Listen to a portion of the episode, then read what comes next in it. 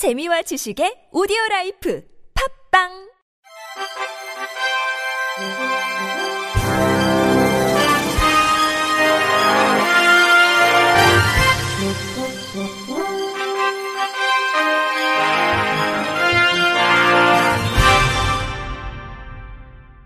청취자 여러분 안녕하십니까? 3월 9일 수요일 KBS 뉴스입니다.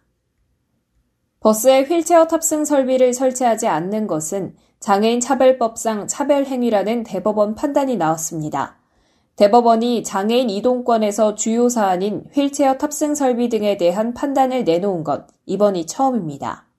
대법원 일부는 A씨 등 3명이 국가 등을 상대로 낸 차별구제 소송 상고심에서 원고 일부 승소 판결한 원심을 깨고 사건을 서울 고법으로 돌려보냈다고 밝혔습니다. A씨 등은 뇌병변, 지체 장애로 인해 휠체어 사용을 하는 장애인으로 지난 2014년 국가와 서울시 경기도 버스 회사 등을 상대로 시외버스, 고속버스 등에 장애인이 접근할 수 있도록 편의를 제공하라며 차별 구제 및 손해배상 청구 소송을 냈습니다. 이들이 소장을 낸 당시 저상버스는 전국 시내버스 중 16.4%에만 도입됐고 시외버스의 경우 한 대도 없었던 상태였으며 휠체어 탑승 설비가 설치된 시내버스나 시외버스는 전국에 한 대도 없었습니다.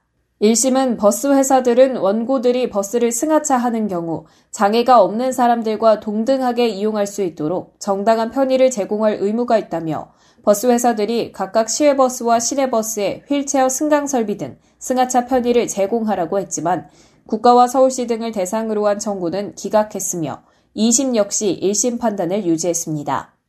대법원도 버스 회사가 휠체어 탑승 설비를 제공하지 않은 것은 차별 행위라고 판단했는데 대법원은 교통사업자는 장애인을 위한 정당한 편의로 버스에 휠체어 탑승 설비를 제공할 의무가 있고 그 의무를 위반하는 건 정당한 사유가 있지 않은 이상 차별 행위에 해당한다고 판시했습니다. 다만 사건 운수회사의 모든 버스에 곧바로 휠체어 탑승 설비를 설치하도록 한 건 재량을 벗어난 판결이라고 봤습니다. 이 판결이 확정되면 사건 버스 회사들은 즉시 운행하는 버스에 휠체어 탑승 설비를 설치해야 하는데 이는 현실성을 따져 결정해야 한다는 취지입니다. 대법원은 원심은 휠체어 탑승 설비 제공 비용 마련을 위한 인적, 물적 지원 규모 등을 심리해 이를 토대로 대상 버스와 그 의무 이행기 등을 정했어야 한다며 피고 버스 회사들의 즉시 모든 버스에 휠체어 탑승 설비를 제공하도록 명한 원심 판결엔 법원의 적극적 조치 판결에 관한 재량의 한계를 벗어나 판결 결과에 영향을 미친 잘못이 있다고 파기환송했습니다. 2022 베이징 동계 패럴림픽이 개막한 가운데 지난 5일 오전 중국 베이징 IPC 본부 호텔에서 문화체육관광부 오영우 제2차관과 대한장애인체육회 정재준 부회장이 국제 패럴림픽위원회 앤드류 파슨스 위원장과 환담을 가졌습니다. 이날 환담은 정부, 대한장애인체육회, IPC가 상호 장애인 체육 발전 및 협력 방안을 논의하기 위해 마련됐습니다.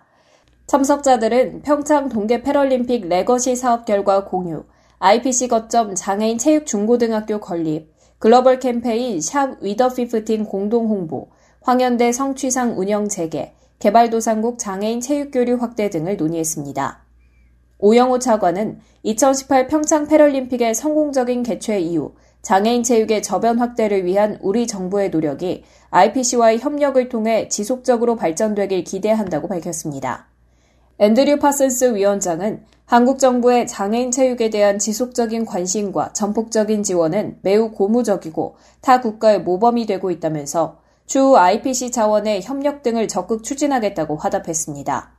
정재준 부회장은 한국 장애인 체육 발전과 미래 비전에 대해 깊은 관심을 보내준 앤드류 파슨스 위원장에게 감사를 표하며 앞으로도 IPC와 긴밀한 교류를 이어갈 것이라고 기대감을 표했습니다.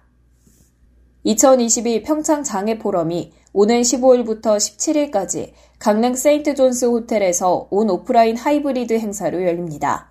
올해 3회째를 맞는 평창 장애 포럼은 누구도 배제되지 않는 세상, 패럴림픽 무브먼트로 물들다라는 두 개의 슬로건 아래 장애인 권리 실현을 위한 포괄적인 사회 발전 방안을 논의합니다. 이번 평창 장애 포럼에선 코로나19 장기화 속 지원 정책 고립 문제와 장애인 이동권, 노동권, 교육권 등 권리 보장 중요성 등을 정책 관계자를 비롯해 국내외 유관 분야 전문가, 사회적 기업 관계자 등이 함께 토론합니다. 또 2018 평창 패럴림픽 유산과 장애인 스포츠의 확산, 민관 협치를 통한 장애인 정책 개발을 주제로 장애인 스포츠, 인권, 정책 등을 이슈로 다룹니다.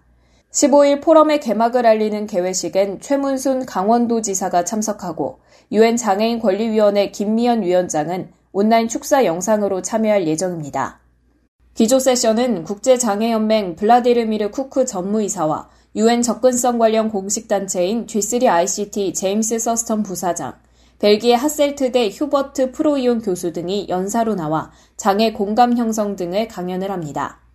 16일 라운드 테이블은 특별 MC 유튜브 크리에이터 박위 진행으로 장애인 노약자를 위한 보조 과학 기술을 활용한 장애인 이동권과 노동권 문제 해결에 대해 토크쇼를 진행합니다.